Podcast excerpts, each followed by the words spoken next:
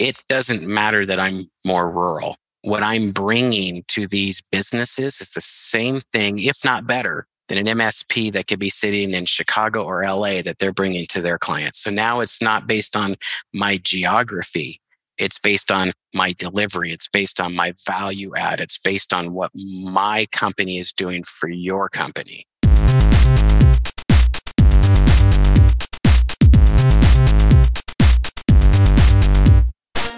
Welcome to Evolved Radio, where we explore the evolution of business and technology. I'm your host, Todd Kane. The Evolved Radio podcast is brought to you by Evolve Management Consulting. It's our mission to help MSPs increase profit and decrease stress.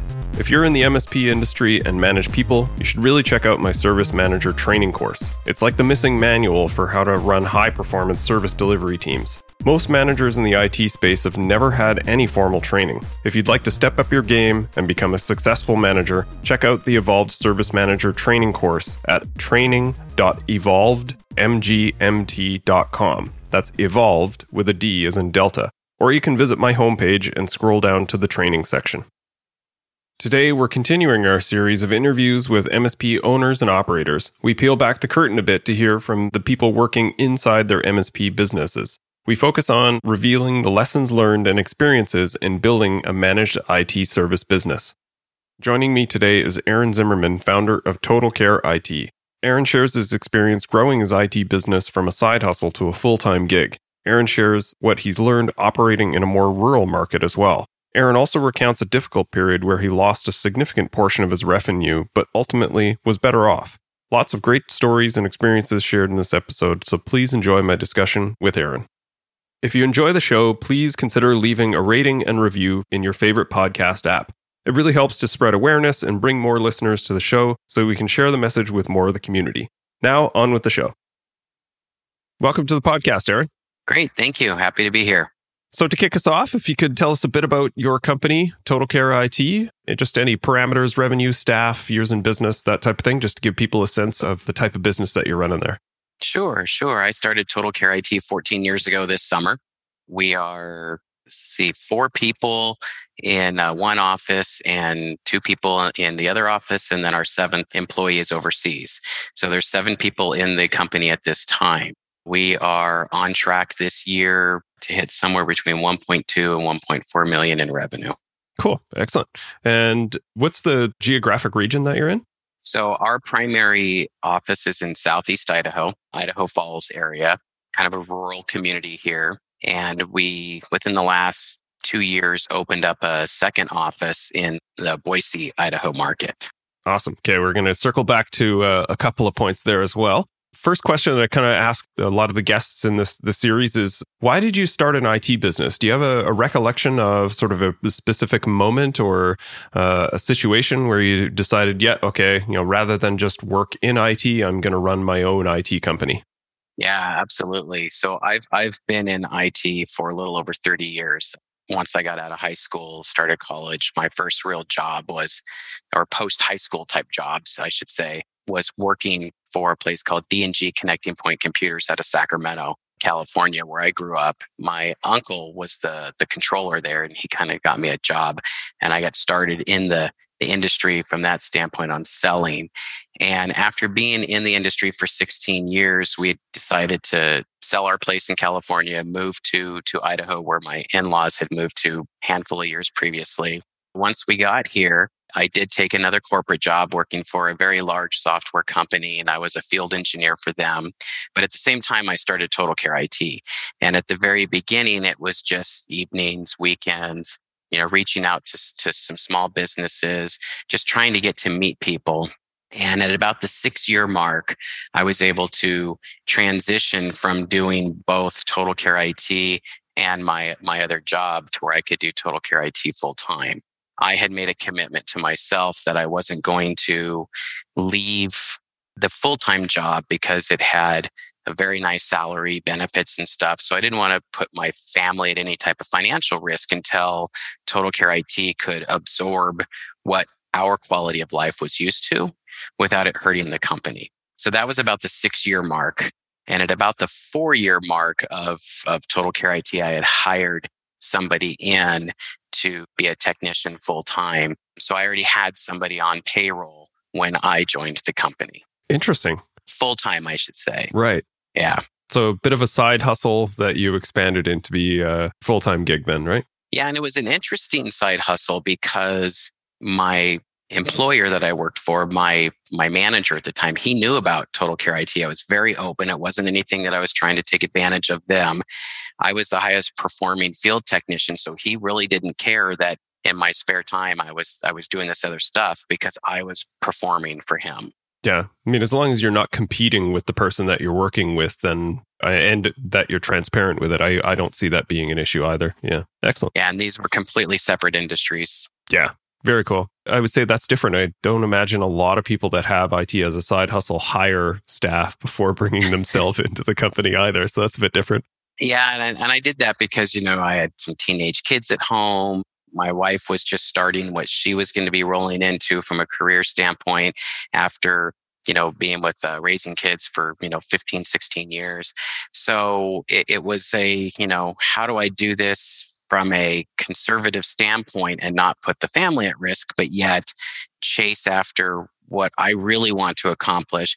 How do I tame that entrepreneurial, you know, spirit that I've got? I wanted to bring that enterprise experience that I have working for, you know, Fortune 500, Fortune 100 companies, managing their departments and, and campuses, you know, from an IT standpoint. How do I bring that to the small and medium size business? How do we bring protection and support and start building a, a quality of life for myself um, from a retirement standpoint, but also knowing going into it that as I build my company and I add staff, how do I do this from a context of making it well for them financially, bonuses, benefits? Because I didn't want to create what I had just left. You know, the typical corporate culture. This is your little box, and this is what you do inside that box. And don't step out of that box or you get your hand slapped. I wanted to create a little bit more of an ecosystem that was a little bit more open where we can think outside the box. We can bring solutions and, and be creative to our clients. And I think it was maybe six months to a year into after I started the company where I ran across Erick Simpson's book that he wrote back in the day on basically what what's an MSP and what's it all about. And after I got through that book, I'm like, that's that's definitely what I want to build. So from early on, we moved very quickly from being, you know, that traditional break fix to a full blown MSP mindset. And then it's just grown and developed and matured over the years. Awesome. And also, you're in, I guess, what would be considered a rural market. You mentioned it as a rural market, just you know, being that you're not in sort of a major metro center. What do you think are sort of the the differences or things that need to be considered in running your business in a smaller market outside of a major metro center?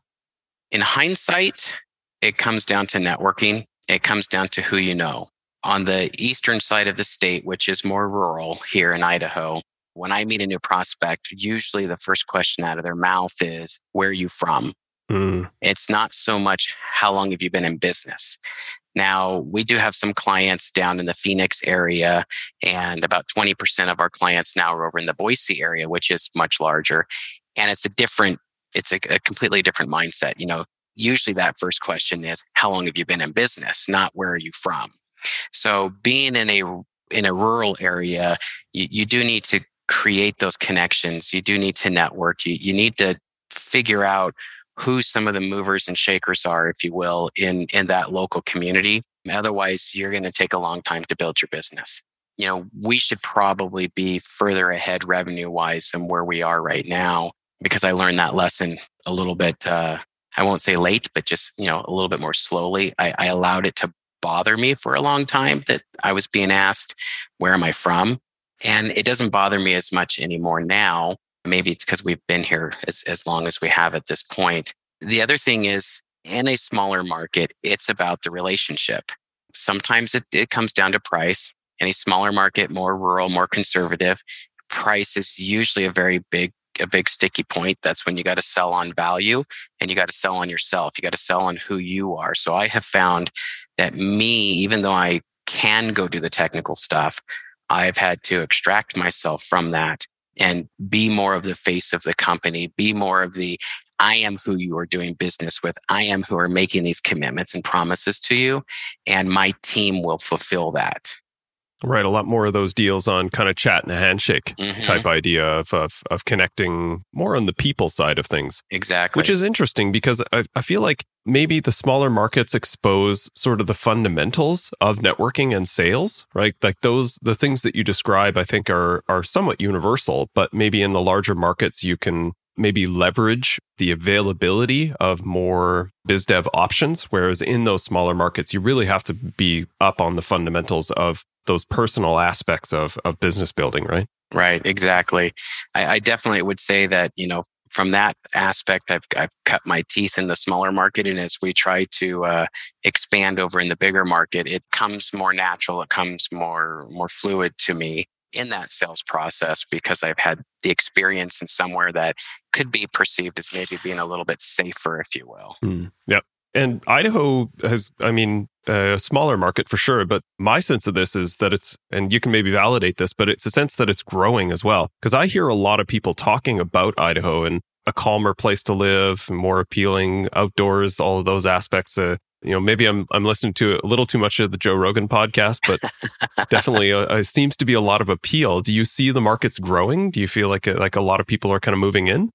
I see that every day. My my spouse, she's a realtor, and probably fifty to seventy percent of her business this year alone has been referrals from other realtors from other states, primarily California, some over in Colorado. So, where she has a very established client base here in Idaho, she's getting a lot of traction from referrals that come in from out of state and then helping them find land or homes and stuff like that. So, I see it on the kind of personal side and I see it on the business side as well. The state just just growing. Yeah, a lot of that that work from home, people are recognizing. You know, you can work from anywhere. May as well go place uh, someplace that's definitely you know cheaper than the major metro centers and, and potentially has a better quality of life and and closer to nature as well. Definitely closer to nature. We we have closer to four seasons here. The winters can be pretty brutal sometimes, but the summers are usually you know just very delightful. Yeah, so you had a bit of a scary event fairly recently with your business and a significant loss of revenue. Do you want to chat about that experience and sort of how that came about and what it taught you? Sure. About halfway through 2019, we had a, a fairly large medical client, about $6,000 a month. They've been a client for many, many years. They came to us and said that they were moving on to a different IT company. We still to this day don't know 100% why the reasoning that they gave us was they felt like as we were growing bigger as a company that we were not as responsive to their needs. Now i found out internally what was kind of happening from my support manager but it was a little bit too late. Um, and i'll circle back to the lesson i learned from that in a few minutes. Fast forward a couple of more months we had two what's referred to as critical access hospitals that were clients, one on the eastern side of the state and one on the western side of the state. And I had picked those clients up in an acquisition that I did back in 2016 when I bought another small IT company here in town. So a, a critical access hospital is a, is a hospital that is in a very rural area and they're subsidized by the federal government to keep their doors open. So they're not going to be in a highly populated area. They are not going to typically have access to IT guys that live in the area. I mean, the doctors and the nurses and the specialists, they all have to travel in. They do a couple of days there and then they go back to wherever it is they, they live in some of the bigger cities. And maybe they have jobs at the other hospitals or medical practices or, or what have you. So within a couple of months, both of these critical access hospitals, they had one had found somebody that was going to be accessible to them in the rural market and they they wanted to re what do you call it insource instead of outsource. Right. And it, and it had nothing to do with our services at that time. They just felt like they needed the ability to have somebody in house seeing everything that's going on you know from the compliance side administratively technically and so forth. The other one very similar when we took them on as a client, they had two in house IT people. And over the course of three years, they had, for whatever reasons, let those people go. And each time they let one person go, we would pick up more services. So by the time they let the second one go, we were pretty much running the show as best we could for them, being five and a half hours away by car. Now I did have a uh, two technicians at that time in the Boise market. You know, so one of them would go up to this facility a couple of times a week. We would do the on site and we would do everything else remotely.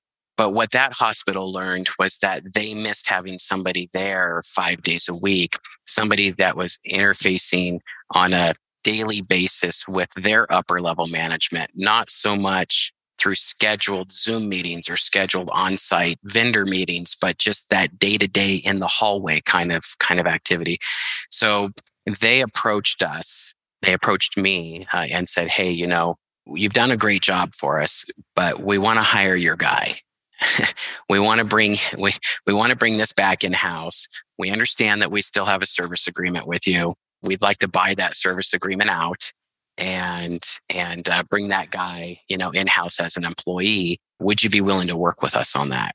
And at first, I was a little bit shocked, you know, because I'm coming off of the, you know, I'm not used to losing clients, and now all of a sudden, this is three clients, three sizable clients in the course of a couple of months. And I started thinking about, you know, how much time we spend on these critical access hospitals. They have to be open 24 7. And our 24 7 was, hey, after five, it's on call, right? Whoever's on call. So I, I said, you know what? I want I always want to do what's best for the client. So in the very beginning, it may not be the best for me or for my company, but I earnestly want what's best for the client. So I said, sure, let's draft something up. So I had my lawyers draft up an amendment to our agreement that allowed them, you know, to not be in breach of so that they could hire this, this individual. They wrote us a decent sized check we shaked hands, uh, went went separate directions. They hired my guy. He wanted to work there because he actually wanted to move to that that rural town, and we went our separate directions. So between these three clients, we lost about two hundred twenty-eight thousand dollars of annual recurring revenue just between these three clients it's a little sizable chunk of change there. And was that in the same year? Like, what was the that time was period? All in the same year, 2019, wow. right yep. before COVID hit. Oh man. yeah. So then we roll into 2020. We picked up a few new clients in January, February. COVID hits. People scatter to go remote. We picked up a few more clients throughout the rest of the year. We've added some clients here in 2021. So we're back to where we probably, well, we've exceeded where we were, but it took us 12 to 14 months to replace that lost revenue. I think the biggest lesson that I learned is to stay in your own lane focus on what you're on what you're great at if i didn't have the ability for myself or somebody from my staff to be more in person more available on a weekly basis to be talking to the senior level management, the strategy, the planning, and all of that stuff that needed to happen with these, you know, larger clients, it was kind of inevitable for for them to look at us as a temporary solution. Even though that temporary solution was three years, it's still a temporary solution for both of these critical access hospital locations because they really truly needed somebody driving the department, not just the support and maintenance. You know, I learned that outside of just needing to have that availability of staff 24 7, while being a smaller team, you're going to quickly burn your staff out. Nobody really wanted to take the on call because you're not getting a lot of sleep. so, proper staffing levels for that type of engagement and proper execution from a project management delivery standpoint from a beyond what's needed in in infrastructure support user support security beyond those things you've got to have somebody at that that's meeting at that C level consistently with with those types of clients so that you are not just delivering on what you promise but you are having your finger on the pulse of what is needed inside that environment on a daily, weekly, monthly basis. There's two things there that I think I see a lot in in smaller organizations that are, are a bit of a struggle based on sort of that organic growth, and one being that 24 seven coverage or at least just on call, right? Like the number of companies that actually require 24/7 is a lot more limited than most people tend to think. Like in their then they're trying to build their business, they're like, "Well, what do I do about 24/7?" You know, like uh, the company, the MSP that I ran, we got to, I think, 105 clients or so before we actually got to a client that really required 24 mm-hmm. 7 for their business.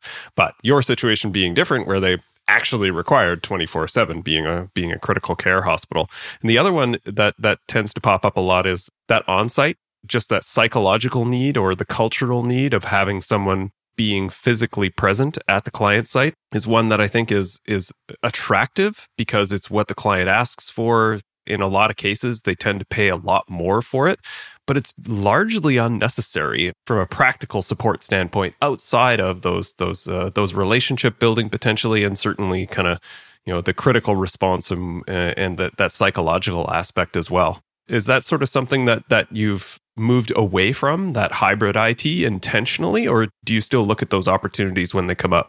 We look at the hybrid IT opportunities when they come up, the co managed, if you will. We still have a few clients where they either have a director of IT, but maybe they're back east, but the facilities are here in Idaho. So we, we do all of the monitoring and management and hands-on and, and stuff like that but we coordinate things with with with their director of IT we have another client where they have an in-house IT person. The skill set may not be where our team skill set is. They don't have, you know, access to the tool set that that we that we bring to the table.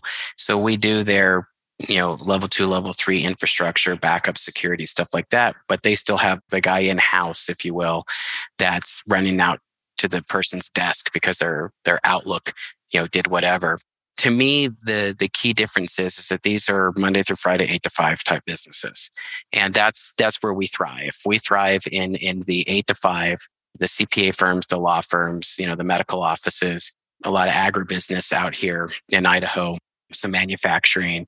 So we're not big enough population wise to just have focus on one vertical. So our vertical is more that professional services that's you know, typically Monday through Friday, eight to five. Now, with COVID, people working more from home, people working different hours, we've had to be a little bit more flexible, but our clients don't take too much advantage of that or take advantage of it in a bad way, I should say. You know, we do have the, you know, press number one if this is an emergency after hours and it rings the on call person. And maybe the on call person that week gets one to three calls at the most versus you know, one to five calls per night as how it used to be. So yeah, I, I, I still like engaging in those co-managed type scenarios, but it's got to fit a framework of do you fit with our culture? Do you fit with our security mindset? Because, you know, about 18 months ago, we started going much more security focused and pivoting much more in the in the security realm. And, you know, we're not we're not cheap. We're probably the most expensive IT company in, I, I know for sure, in Eastern Idaho, uh, possibly even over in Western Idaho.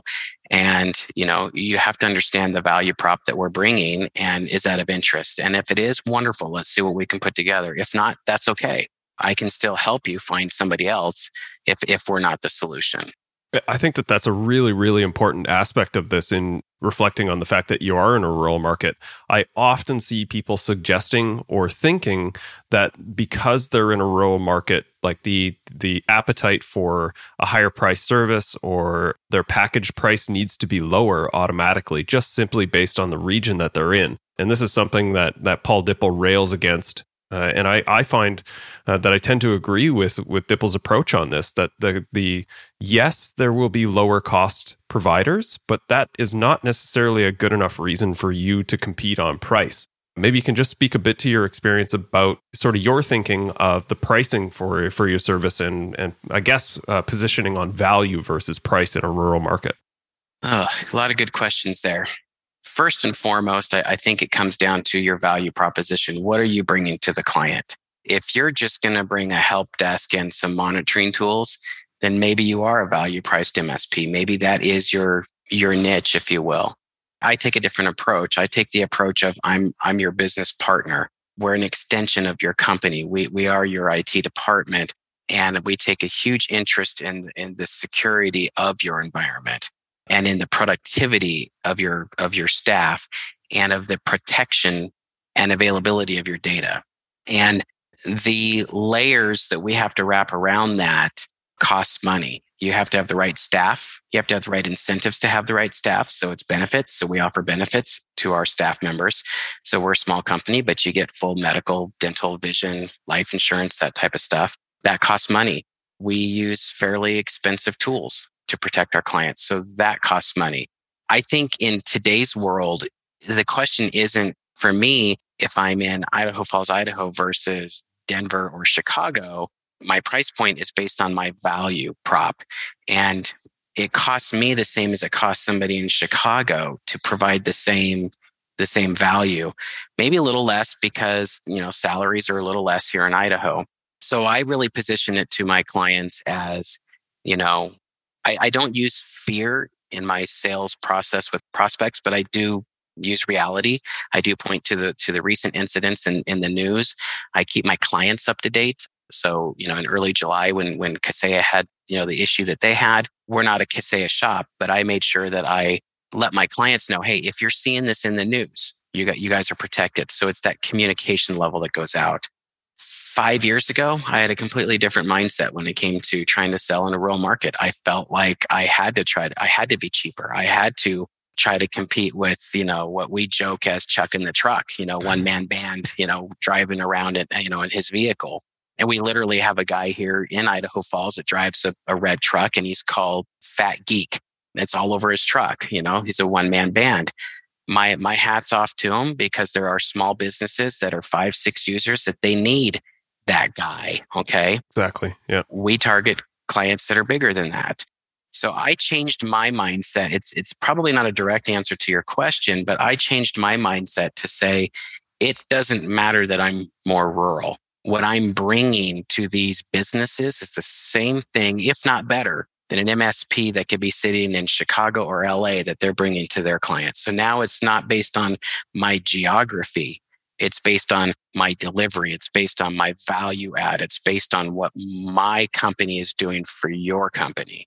And I'm also more willing to walk away from a deal. If somebody says you're too expensive, you know, you're 500 bucks a month more. Okay. Well, there's two things that have gone on here. Either you don't understand the value proposition, and I've done a, a bad job of explaining it, or you've done a risk analysis yourself for your own business and you've decided that you don't need what I offer. And that's okay. I may not agree with you, but it's your business. So I think it's more of my mindset change versus the fact that we're rural or not rural. Yeah. Yeah, I, I think uh, that's a really important aspect of having the comfort to be able to walk away from business, especially as IT companies are starting up or as they're they're trying to grow. They just sort of blindly grab at any business and treat it the same. One of my favorite expressions is "not all revenue is created equal."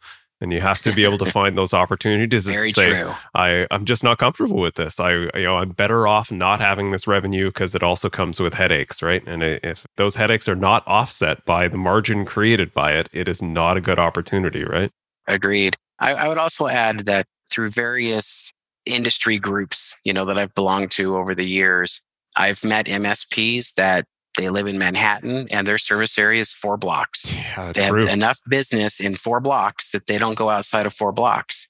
You know, I might have to roll a car that takes an hour to get there or two hours to get there. So you have to factor in that it's going to cost you more windshield time. It's going to cost you that wear and tear on your on your company vehicle or mileage if the employee's taking their own car. We happen to have company vehicles those are all added costs. And just because you're rural, you know, I can't just put somebody and say, okay, go walk two blocks to the client. You know, they, they may have to be in the car for 30 minutes to, to a couple of hours. And like I said, those, those have costs. You have to factor those costs in that somebody in Manhattan won't, wouldn't have if they can literally walk two to four blocks to their entire client base as an example. Yeah. All right. Speaking of geography, you mentioned earlier that you had a second office, and I'm curious kind of what that geographic expansion taught you. I often find this is a area where there's a ton of lessons learned and a bunch of reflections as people grow in geography. What was that experience like, and sort of what has it taught you about the potential future expansion in geography? Uh, a couple of key points on that. Um, when you're ready to expand to a different geographic market, make sure that you have extracted close to as much business as you can from your current market. I allowed myself to believe that because, you know, the eastern side of the state is smaller, it's more conservative, and people take more convincing to let go of their their money so to speak that going to a bigger market would be a better thing for us so i've had to you know get an office hire staff everything from you know another office to insure another internet connect connection to buy another router to maintain all of this you know for your internal use and that's great. And two days after i signed that that office space lease over in boise is when that critical access hospital said we want to hire your employee. Yeah i'm, I'm decided to expand at the same time that i've lost revenue right? But i didn't know that right after, exactly. Because i'd signed the lease first. yeah so I had two staff members in Boise at that time, which then dropped down to one. And then you fast forward six, seven months later, and we go into COVID, and that employee goes home to work. So now, a year into this this lease, I'm paying on you know a 1,200 square foot office that no one's in. nobody Yeah. goes to. and the the interesting thing is, is even though this employee's kids are going to be going back to school here in a couple of weeks, she's so efficient from home what's the purpose of having her drive 20 minutes through traffic? You know i mean you're you're taking time you're you're you're taking fuel you're taking wear and tear when she's going to do the same job working from home that she does working from an office. So there's that little bit of of learning too that you know before signing a multi-year lease that's uh, pretty ironclad you know make sure that you've got you know, enough business to to handle that lease. And and we do overall i mean it hasn't been a big deal, but I'm paying for something that's not being used. So just make sure that you've got the cash flow for what comes with a second office from everything that has to, you know, happen in that to the personnel that, that need to be in it to justify it.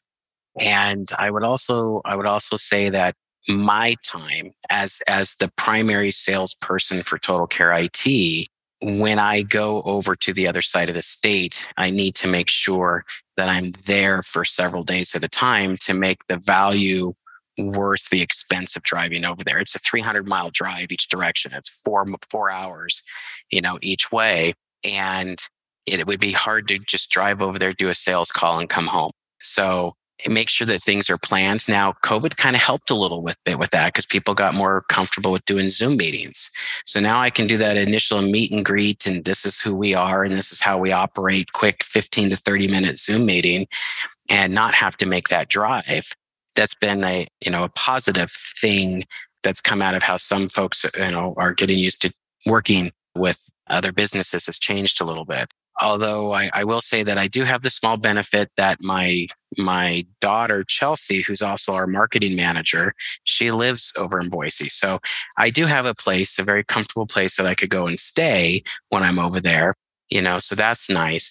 But it it really comes down to, you know, the time commitments. Make sure that you've got the time. Make sure that that, you know, if if I spend 30 hours a month over in Boise and that's time away from the other market have i extracted what i can out of that other market first or would that 30 hours be more beneficial being spent in the other market before going to the additional market so i think those are the top two two or three lessons that i've learned on on trying to expand the business into another market yeah, I think those are those are the two that I, I'm I'm pretty strong on as well. Is uh, that total addressable market is often kind of undervalued and people think like oh okay well you know i've i've got 500k of recurring revenue in this market so i must be tapped out. And that's always like a, a very very far from the truth. I did a, a blog post on this once about uh, sort of how to calculate your total addressable market and recognizing that most people like you're probably serving 2% of your available market in most regions.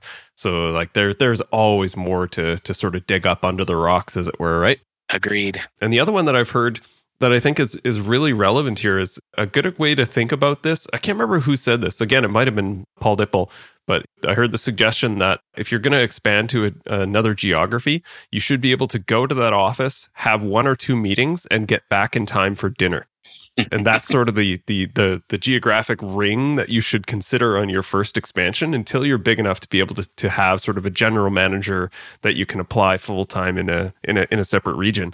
So I think you uh, kind of similar to your suggestion of uh, you know it's close but it's still a little far to to sort of have that that practical hand on in that in that business as well because uh, you're right like it takes more time than people think to to manage that that separate office and in order to make it successful you can have it but to make it successful it requires a, a significant time commitment it sure does absolutely well, this has been great, Aaron. I really appreciate you being on and sharing some of the, the lessons learned in, in the growth of your business, both in a, a rural market and and your expansion, and and some of the lessons you've learned as you've you've grown. So, absolutely. If anyone wants to reach out with you or connect, any any socials that you would share? Sure, we're on LinkedIn. I think it's IT dash Total Care. That's kind of interesting. Our website totalcareit.net there's a there is a totalcareit.com, but there's some good friends over in Melbourne, Florida. That's also an IT MSP, but we're .net. So that'd be a great ways to get a hold of us. Awesome. Appreciate it, Aaron. Thanks for being on. All right, no problem.